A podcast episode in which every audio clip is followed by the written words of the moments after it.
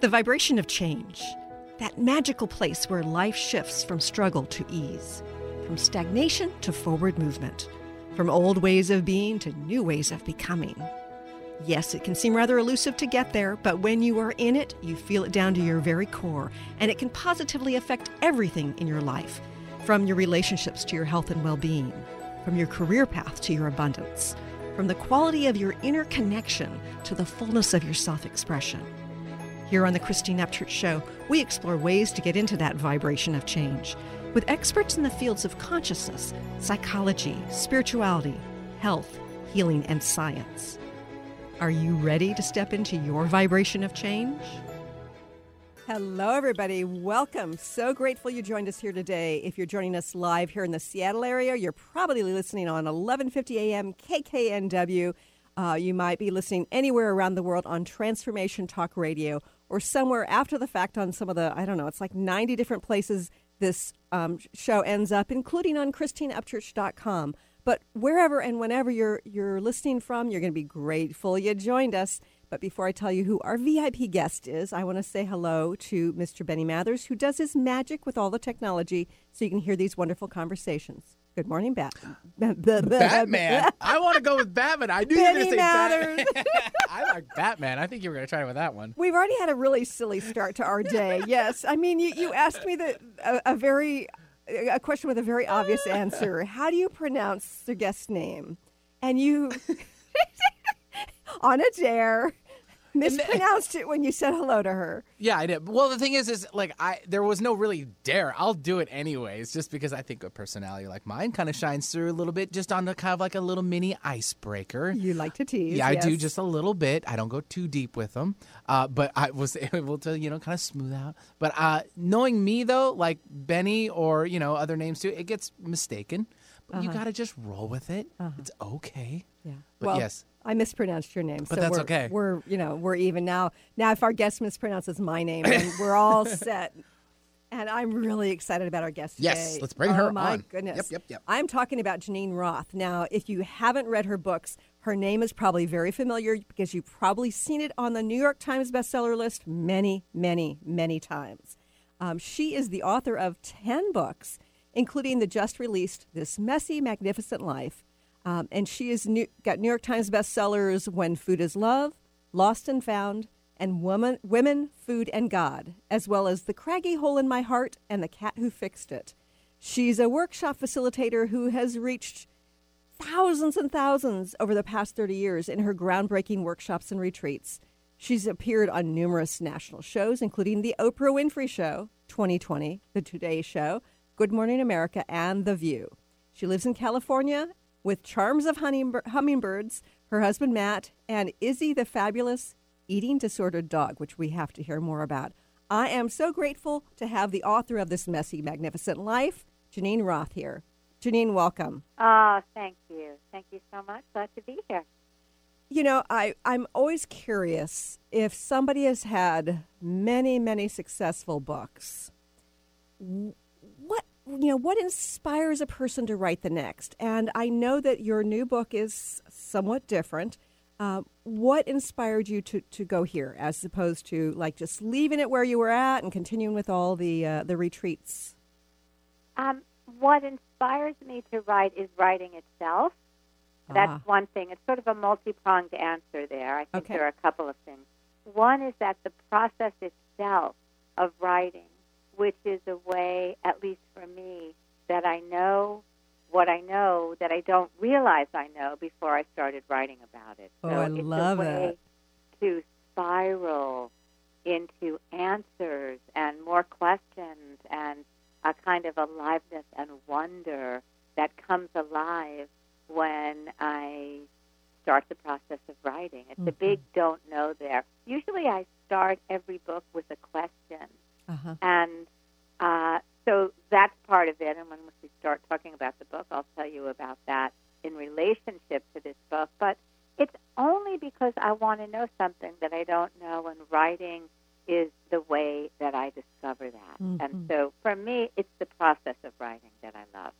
And do you believe that if we ask a question and explore it in one way or another, and you say you do it through writing, do you think that we ultimately can get some sort of an answer? I think we get many different kinds of answers. I don't think there's one answer to a question. Uh-huh. I think answers can come on many levels. For instance, you can get some guidance about what the next step is. Mm-hmm. It might not be the ultimate answer you're looking for, but allowing yourself to be curious and open about a question just it sort of opens the door to whatever wants to come in, whatever guidance there is. Uh-huh. And I think there's a lot of guidance that each of us could tap into, could access that we're not quite aware of because we think we should already know the answers. We judge ourselves for not knowing the answers. We think uh-huh. we should uh-huh. be there already. Right. We judge ourselves for not being there already. Mm-hmm. There's a lot of get it now quick or get it yesterday. How uh, come you're still struggling with this? Right. That doesn't allow us to be open. So I know you talk a lot about self judgment in one way or another. Um, how does that interfere with us moving forward in, in expansive and joyful ways? Yeah, beautiful question. Um, I think it is the number one factor in shutting down any kind of change. It's the, at least how I see it and how I've been taught. Uh-huh.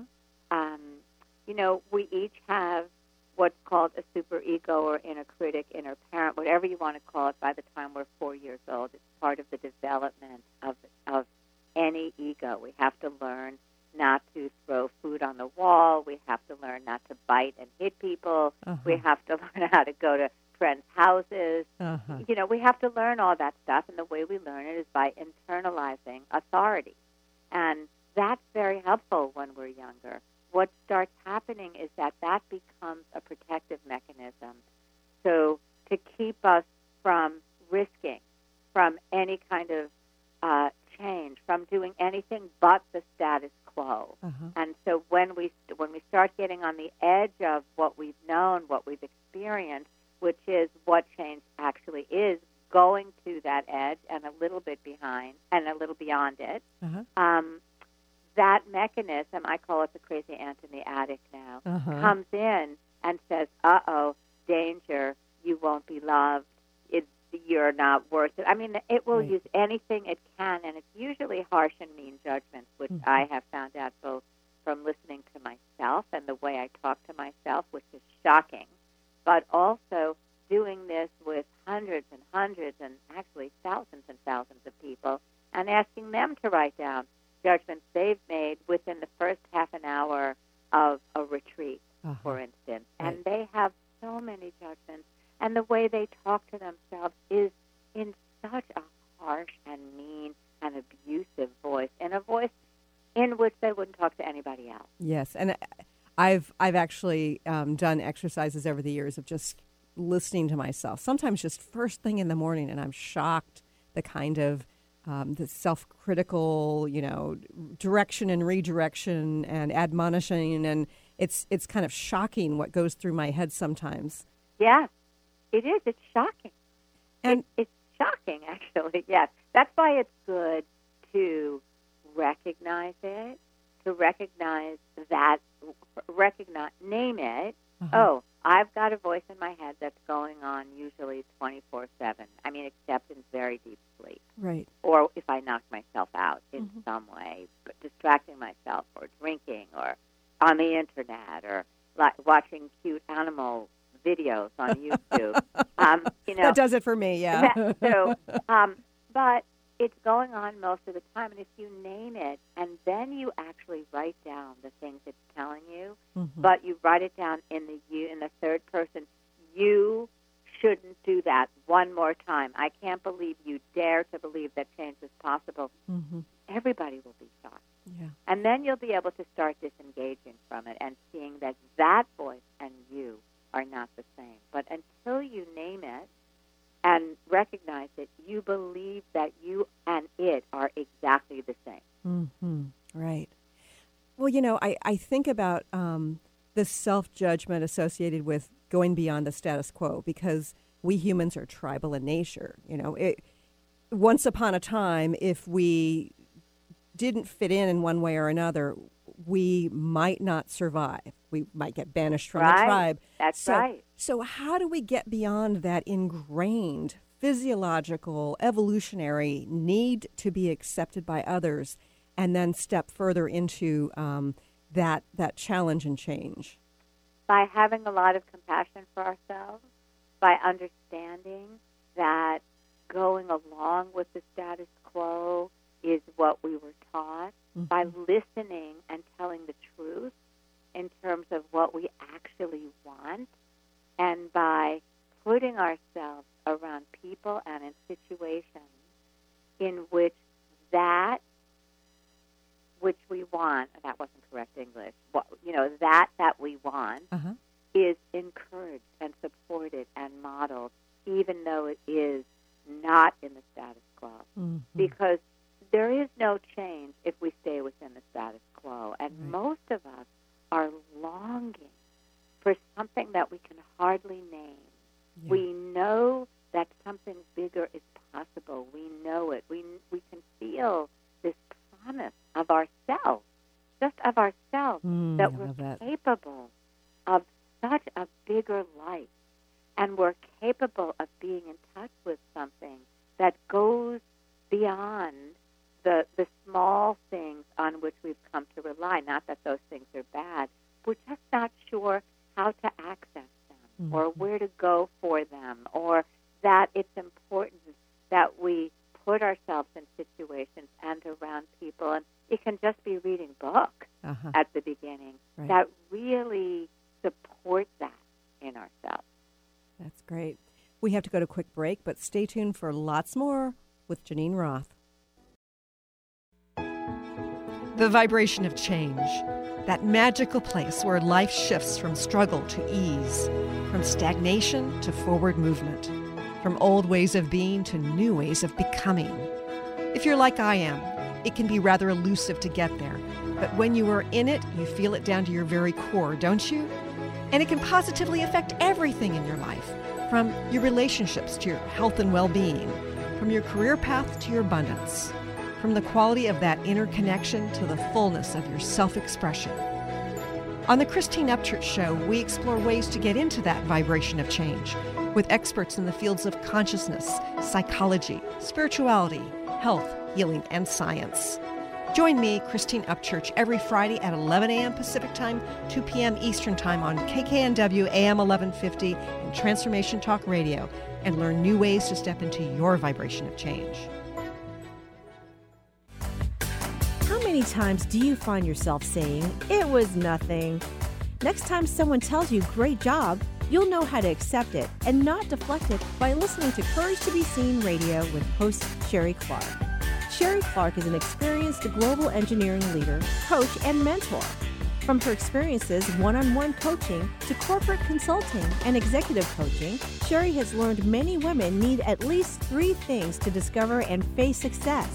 Learn about the ACES program, how to survive male dominated fields with grace and authenticity, and reach the top without ever once giving up on who you are. Courage to be Seen host Sherry Clark explores the awesome power of your entire self. Check out her website, couragetobeseen.com, and listen to the first Tuesday of the month at 11 a.m. Pacific with host Sherry Clark. You have the courage to be seen. See you later. I'm Christine Upchurch, and this is a Stellar Reflections Minute. For centuries, spiritual traditions have talked about how humans have an energy field, or aura, surrounding them. Although skeptical scientists refuted this for decades, science is now beginning to catch up with spirituality. Scientists can actually measure light emanating from living beings, so they can measure the human aura, which in scientific terms is known as the biofield. Many medical practitioners around the world use an instrument to evaluate a patient's biofield for the purpose of diagnosing illness. They understand that imbalanced or insufficient light in a person's energy field indicates a physical or emotional problem.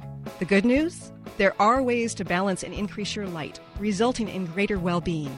For more information, please check out stellarreflections.com or call 425 999 9836. That's 425 999 9836. Welcome back to the Christine Upchurch Show here on KKNW and Transformation Talk Radio.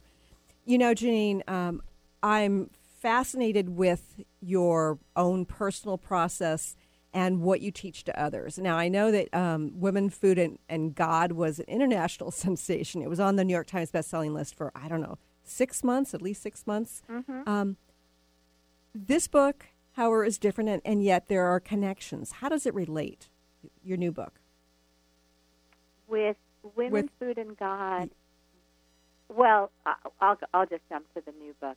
I, for myself, having had such a um, painful hell realm history with food, and having climbed out of that and actually resolved that in a way, my relationship with food still undergoes refinement and changes, but mm-hmm. it's not a cause of suffering anymore for me.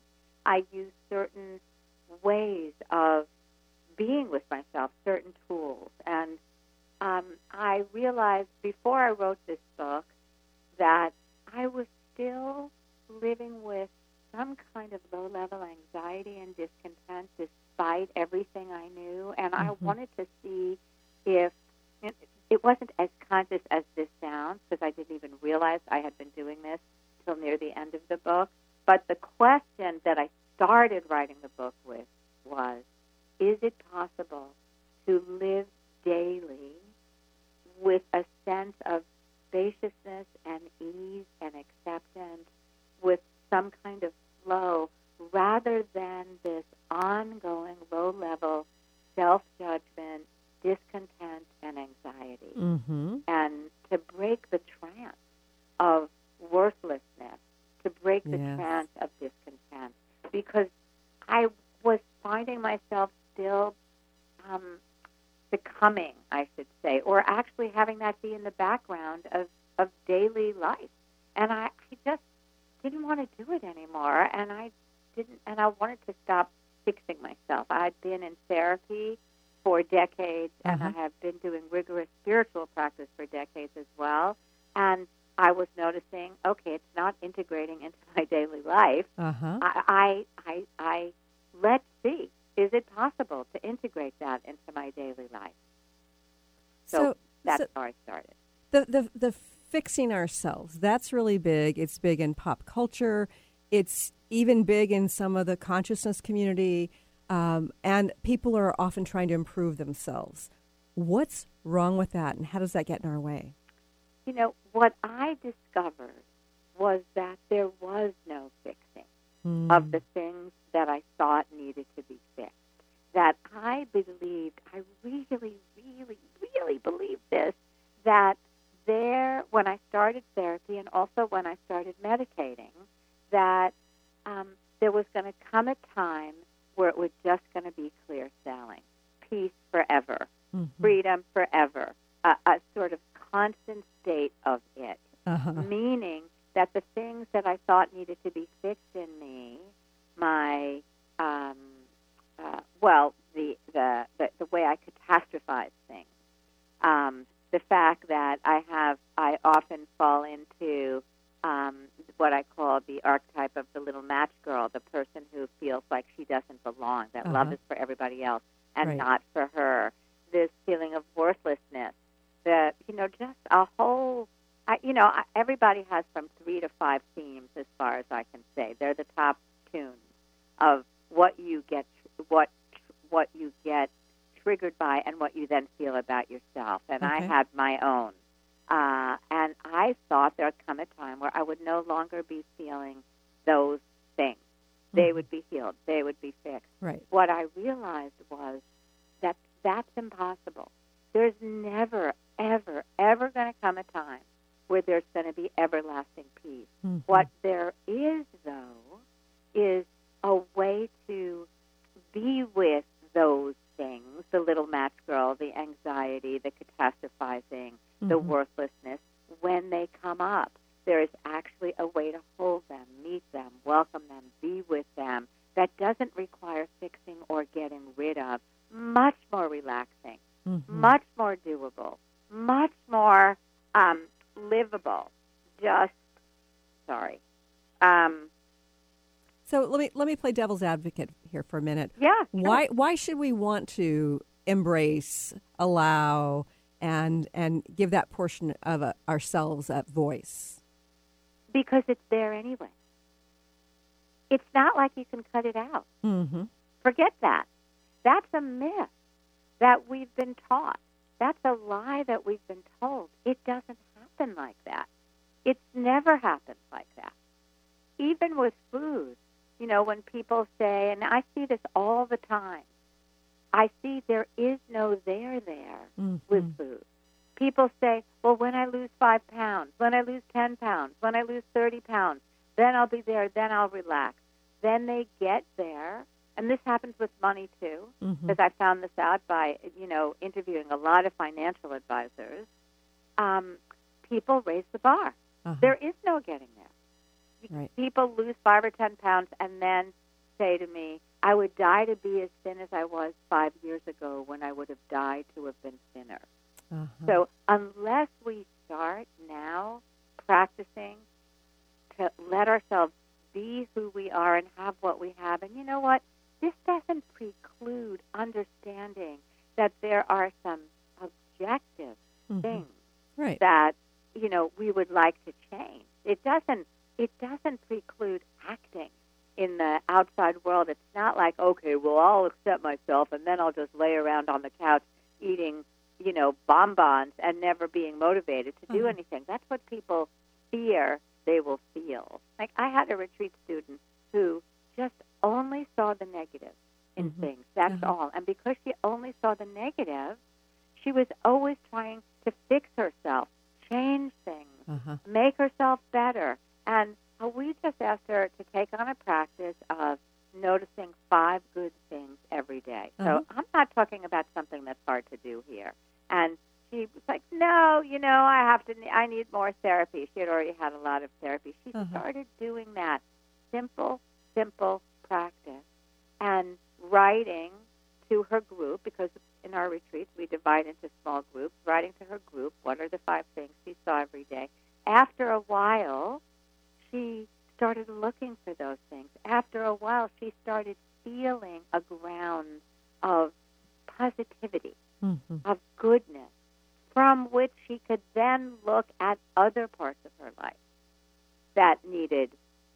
Know, that needed her attention, Uh-huh. not that needed her judgment, but that needed her attention. So, do you think sometimes we um, use self judgment, that that inner critic, in order to avoid dealing with some things that are coming up for us? Yes, I think I think that's a great question. I think what happens is that we might feel a little scared Mm-hmm. or vulnerable or open. We might not know um, what to do next. What will happen next? You know, I, I I was talking to some people last night about this.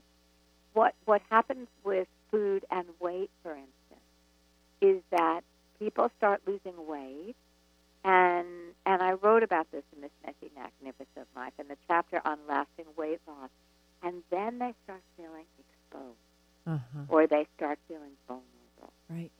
And rather than just take a breath, take a moment, okay, let's look, let's see what this is associated with, what's going on here. One person said to me, wrote to me, and then what happens is that I start eating and I start gaining weight again Mm-hmm. so that I don't feel exposed, but also so that I will have losing weight to look forward to and tell myself, although it's a lie, that I will be happy when I get there. Wow, because otherwise you have to face that you're not unhappy. Right? When you get there, you're still not happy. That's right. That it didn't fix it. That it's deeper, and it's not that complicated here. Uh-huh. You know, sometimes people listen to me and they say, "Oh, it sounds really complicated." Yes, it's really much easier to believe in the lie that when you lose weight or when you get the perfect house or when you have the perfect job or when you find the perfect partner, Uh-huh. you will be when you get the perfect sweater, you will be happy. It's so much easier to believe that, Mhm. but people already know that's not true. Right. They know that's not true because everybody has gotten something they thought was going to do it. Right. Even if it was to lose five pounds, Uh-huh. that didn't do it. Yeah. Yeah. And then it's just, okay, what's my belief here about myself? That I'm not whole, that I'm incomplete, that something's wrong with me, that, that you start going down into your core belief Uh-huh. about being alive, what you believe you deserve to have. Right. If you let yourself have what you already have, and most people don't do that, they Uh-huh. constantly take it away from themselves. Yeah. Yeah. And that's fascinating. The the self sabotage to avoid dealing with the core issues. We have to go to another quick break, but um, stay tuned for lots more with Geneen Roth. This is Peggy Snow, practitioner at Stellar Reflections, with a Stellar Reflections Minute. So many people these days are trying to find ways to relieve their stress. What happens to our breathing when we're feeling overwhelm and stress? When we tune in, we realize that we're either holding our breath or taking very shallow breath to signal the body that all is well, which most of the time it is. Sometimes all that is needed is a nice, deep breath to break the cycle. First, exhale to get all the stale air out by engaging the abdominal muscles and blowing gently. Next, take a nice full breath in, feeling it fill your body all the way down to your hips. Release fully and enjoy the freedom of movement. Notice how your body feels. Do you feel refreshed? Calmness is only a breath away.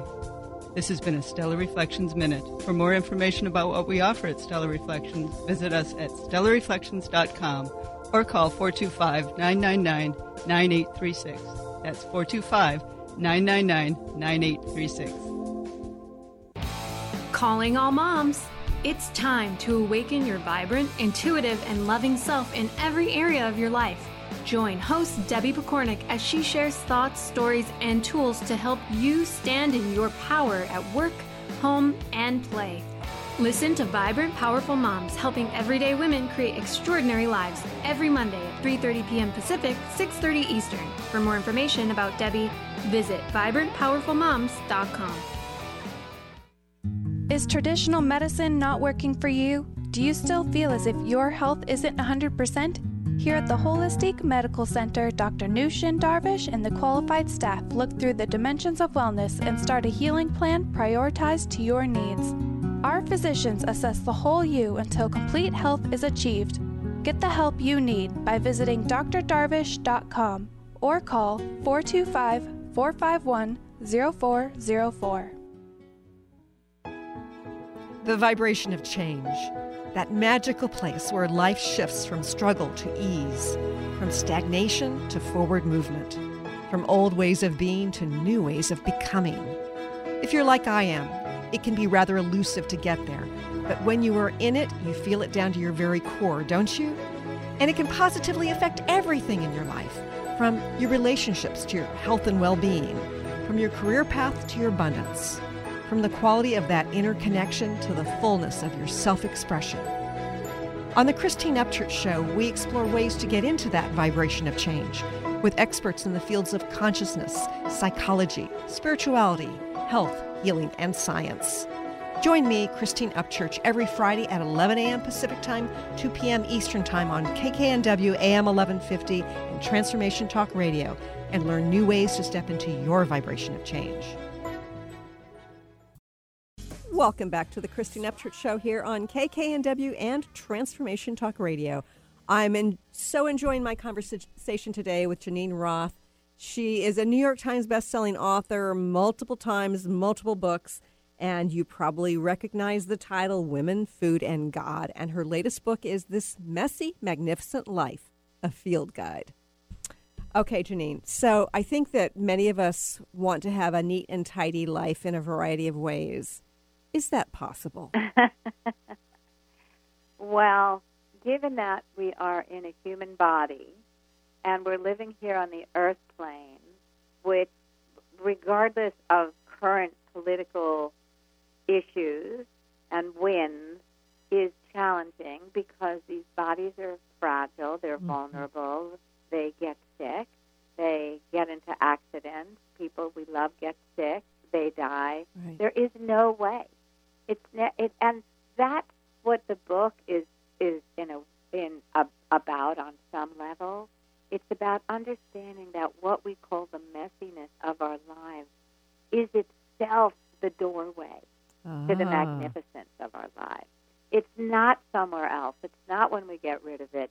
It's actually using what we already have, what's in front of us every single day, Right. as portals Ooh, for what we that. want most. I love that. Say that one more time because this is really profound. It's, it's about using the so called messiness of our lives, not trying to get rid of it, not trying to have a higher version of an ideal life that we think will someday be possible, but letting ourselves have the life we have now with all its challenges and using that, those challenges, that messiness, as a portal to the magnificence or to that that that feeling of thriving and of a big life that we all want. I love that.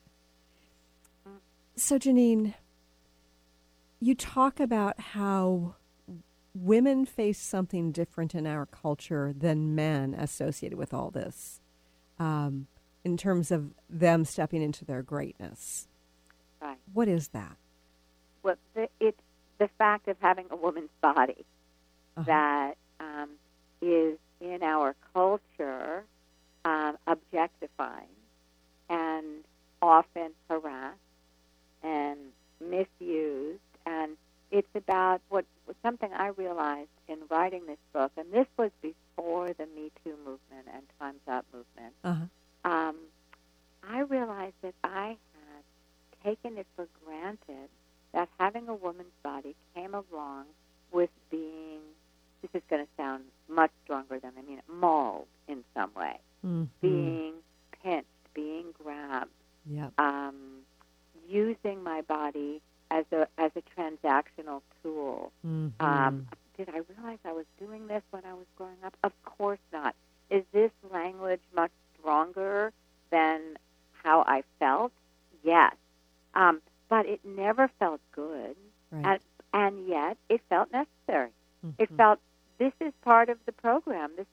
of what happens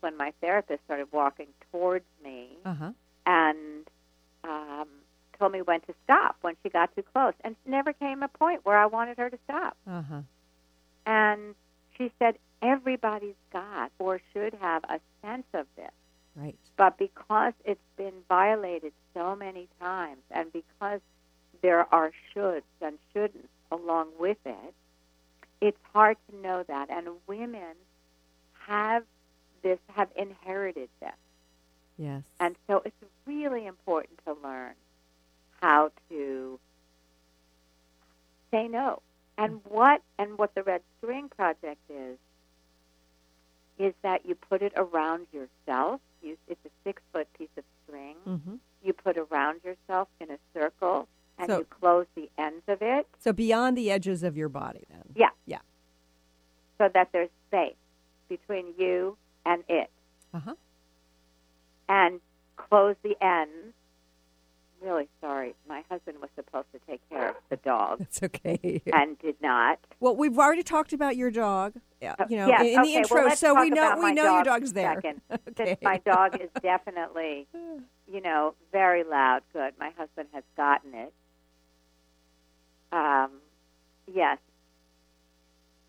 Knowing where you end and your dog begins, that would be a really good thing. There's probably a lot less space between know- the, the string and, and, and the dog. I I, mean, I would say. Yeah, but, yeah. you know, go back to the red string. eh, when you're sitting in a circle and um, with the string around you for the space. So, so you sit, and I do this with my retreat students all the time, and I practice this for quite a long time till I understood how important it was Uh-huh. to be able to feel like I took up space. I was allowed, this is one of the touchstones in the book, Uh-huh. to stand in your own two shoes. Right. And that means come out of your mind and into your body. Feel your feet on the floor. Feel your hands. If you're sitting down, feel your butt in the chair. Just come into this body. Most of us live in our minds. Mhm. And because we don't live in our bodies, many tributary, many sort of results or, you know, happen from that or consequences. One is that we don't defend it. And by that I mean we don't say no. Uh-huh. That's not okay Right. with me. We don't live here. And so, I mean, on the simplest level, using our senses, seeing what we see, hearing what we hear, taking in the gorgeousness that, that is available. It is challenging to have a human body, but it's also fabulous to have Ah. a human body. It is. Yes. Yeah. And there's a lot of joy that's available that we miss if, for instance, we're always living in our head, even seeing a sunset. Mm-hmm. You know, what the brain scientists say is that in order to really change the programming of our body, uh, or our brains actually, we have to experience something consistently and deeply. We have to saturate ourselves in it, even 12 seconds a day, five times a day. 12 seconds for that's one minute altogether of really taking in the good, something really, really, really good, and Mhm. letting yourself have it. You know, what I noticed in my years of working with food, and of course I'm still doing that, is we would we do eating meditations at my retreat every day. Uh-huh. Every single day we sit and eat together, and I work with people on their relationship with food, which really isn't about food. It's about their beliefs about deprivation and nourishment and pleasure and joy and Ooh, what's yes. enough. And if they've taken a whole lot of food, much more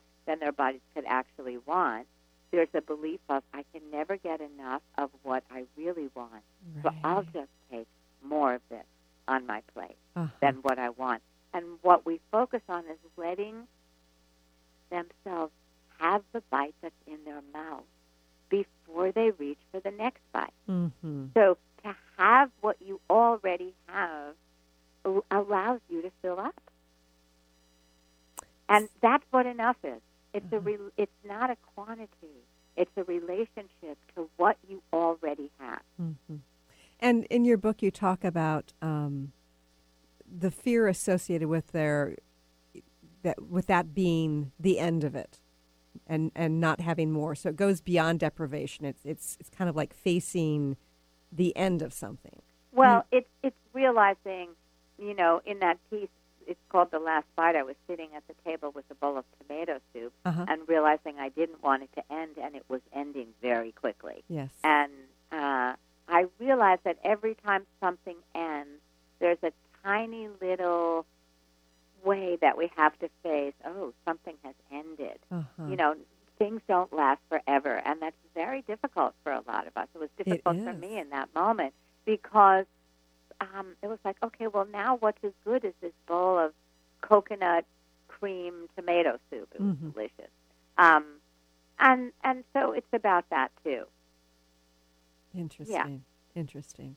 So, do women somehow use their bodies as an excuse for not showing up in their power in the world? Um, well, I want to go back. What, one last sentence I want to say Okay. about the tomato soup and then the women in power. Um, what I realized in eating that tomato soup and not wanting to stop was that jewels are scattered everywhere, but Hmm. I'll never see them if I keep trying to eat them. And by that I mean if I keep eating tomato soup when I'm not hungry for it anymore, when I've reached fullness, what starts happening is that I don't notice anything else except for how full I am.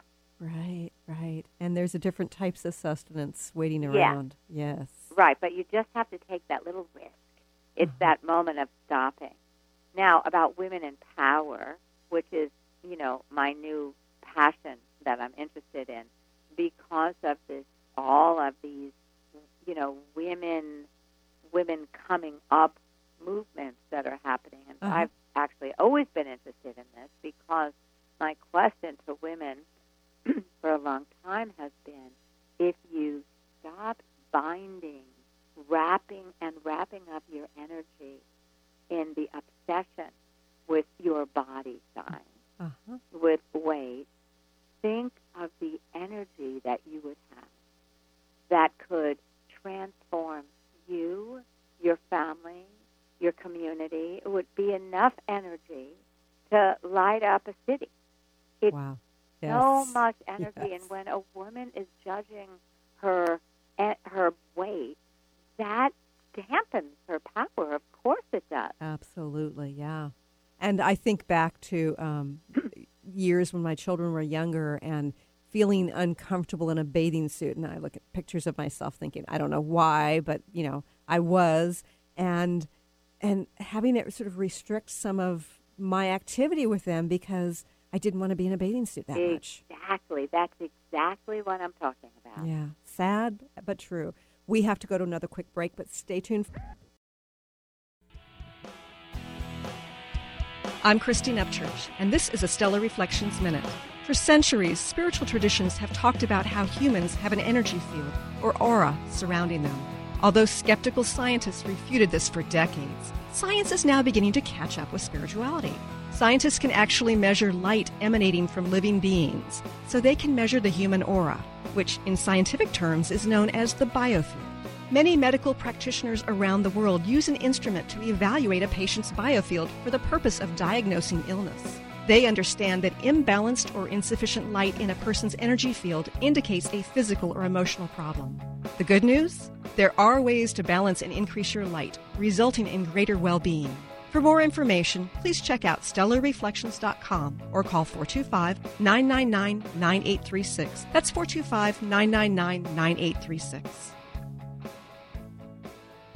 What is a brilliant culture and how do we create them? Why are they important?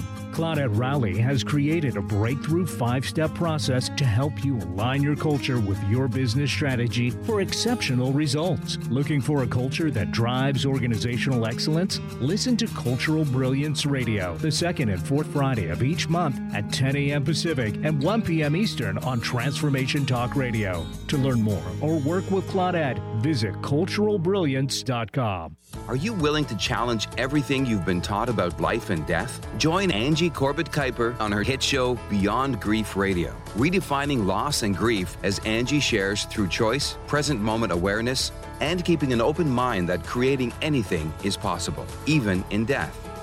Tune in every Wednesday at 12 p.m. Pacific on TransformationTalkRadio.com.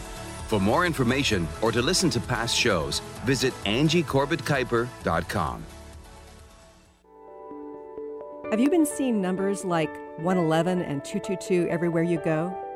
Do you feel that the universe may be trying to get your attention, perhaps offering a message of some sort? As it turns out, numerical patterns and certain types of geometry form the very fabric of our reality, from cells under a microscope to the astronomy of our night sky. At Stellar Reflections, we offer special sessions which tap into these patterns, designed specifically to support you on your journey. The 111 and 222 activations are sessions activating new patterns in your energy field, which in turn can help you create new patterns in your life. After just one session with a practitioner, either in person or via distance, clients report gaining greater clarity, becoming more intuitive, and honoring their inner truth as they move forward in their lives. Curious about what these transformational sessions might do for you? Call 425 999 9836 or visit stellarreflections.com. That's stellarreflections.com. Welcome back. We're here on KKNW and Transformation Talk Radio, and you might be listening to the archives on ChristineUpchurch.com. You know, Geneen, this hour is flying by, and before it ends, I want to make sure our listeners know how they can get in touch with you and find out what's going on with you. Yes, great. Um, well, one thing that I want people to know about right away is that I'm teaching a master class called Women, Weight, and Power Releasing the Energy of Obsession. I'm teaching that in a few weeks. And the way that people can find out about that is to go to Geneen Roth Book, GeneenRoth.com. It's a free video masterclass with the purchase of a book. And Wonderful. so if they go to GeneenRothBook.com, they'll find out all the information they need in order to register for that. Okay, so it's G E N E E N R O T H. Mm-hmm. So what was the, the link to the book? GeneenRothBook.com. GeneenRothBook.com. Right. Fabulous. Yeah. And do you have online workshops? Do you have appearances I have in an various online cities? course. I have two online courses that people can do. Uh-huh. Um, and I have a retreat coming up in May in a couple of weeks. It has a few spaces left. It's a fabulous immersion into this work. People fly in from all over the world to do it. It's six days, Uh-huh. and it's it's it's mm, mm, you know people's lives are never the same once they do it because Mhm. they get a glimpse, actually more than a glimpse, an extended period of feeling of immersion and saturation in what you and I have been talking about that peacefulness, the spaciousness that's possible to have in the middle of your daily life. Mm, yes, and that ease, it, it, it, that's so essential for enjoying life and allowing change to occur. Um, Right. So is this just and- for women? I just want to make sure. Is this? Yes, it is. Uh huh. Um, but all that information would be on my website, GeneenRoth.com. Fabulous. G E N E E N R O T H dot Right. com. Wonderful. Now, um, you you talk about how you personally are a meditation failure. What do you mean by that? What I meant by that was that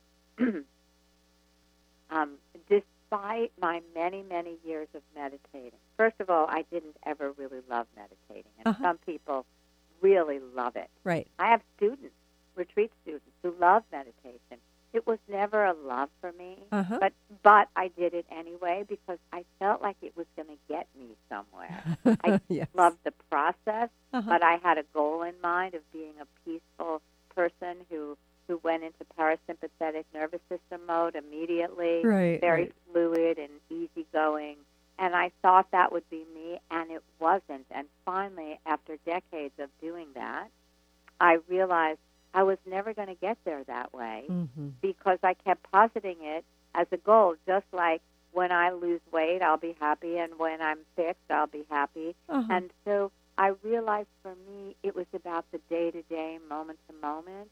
And I talk about that in, in this messy, magnificent life Mm-hmm. about learning how to take some conscious breaths every day Right. learning how to stop complaining. I talk about that, about the practice of not complaining and not not always being in a fight against reality. The problem Uh-huh. for me was that I'd meditate and eventually get to a calm space, let's say in a half an hour or an hour, and then I'd go and I'd be exactly the same in the rest of my life. Right. And I wanted the rest of my life to be different. Uh-huh. And I wanted to figure out how to do that, how to live with an ease in the rest of my life that didn't require a constant state of me being a meditator. Uh huh.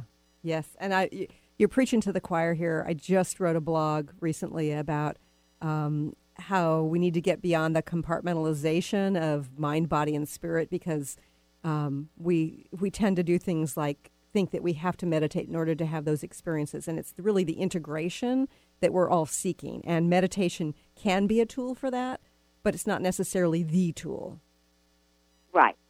Yes, Yeah. and I think if you love it, it's wonderful. Uh-huh. And I think it, it's a great thing to do. Right. And if you love it, and as long as you understand that you're doing it for the process of it, there's no. I think there's there's an agenda that many people have when they meditate, and in having a, an agenda and making it be in the future, someday I will get there. Uh huh.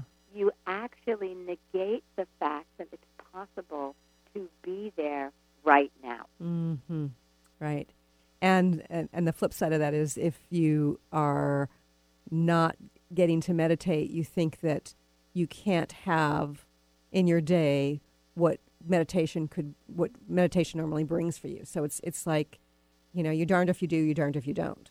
I think it's good for people to know that what we're talking about takes, um, you know, let's say five, ten minutes a day um, of going into your body, coming out of your mind into your body, disengaging from the crazy aunt in the attic, Mhm. not trying to fix or get rid of certain things about yourself. These are some of the practices that I teach people. And also asking yourself daily, what's not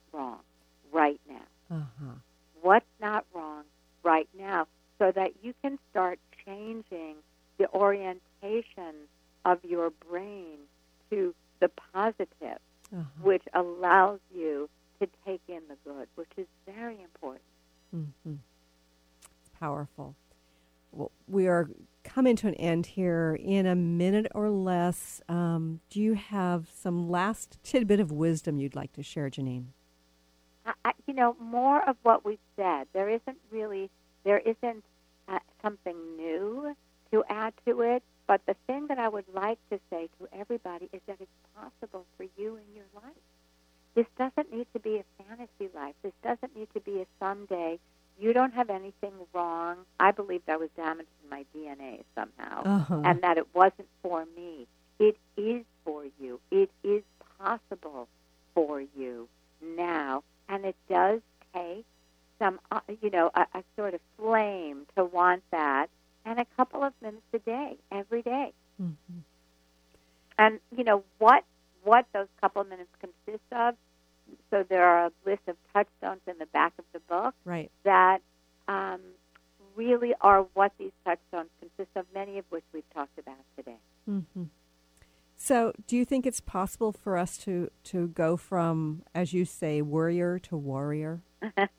of course I do. and I what and what I think is possible is to notice that when you're worrying, you can turn to yourself and be kind to that. You can say it's the oh sweetheart practice that I teach people. Oh sweetheart, I see that you're worried about this. So and it's usually an association, an impression, a memory from the past Uh-huh. that you're projecting into the future. Right. You can be kind to it. You can ask yourself if it's true. You can just get real with it, but with kindness, not with judgment. Mm. And I, I love the fact that you're talking about um, the power that comes from that sort of acceptance and vulnerability. That that's just it's such such a great message. And Yeah. you know, I wish we had another hour to talk. This is very deep, and it's this book is filled with wisdom. Again, everybody, it is called "This Messy, Magnificent Life: A Field Guide" by Geneen Roth. Uh, Geneen, thank you so much for joining us here today. Um, you're you're doing such important work, and I'm grateful to have had you on the show. Oh, thank you so much. It's been a joy. And it's been a joy to have you here too, as well. And I look forward to talking to you again soon. Bye, everybody. Thanks so much for tuning in today. If you'd like to empower yourself to step further into your vibration of change, please visit my website at christineupchurch.com, where you can learn more about my insights, upcoming events, and private sessions.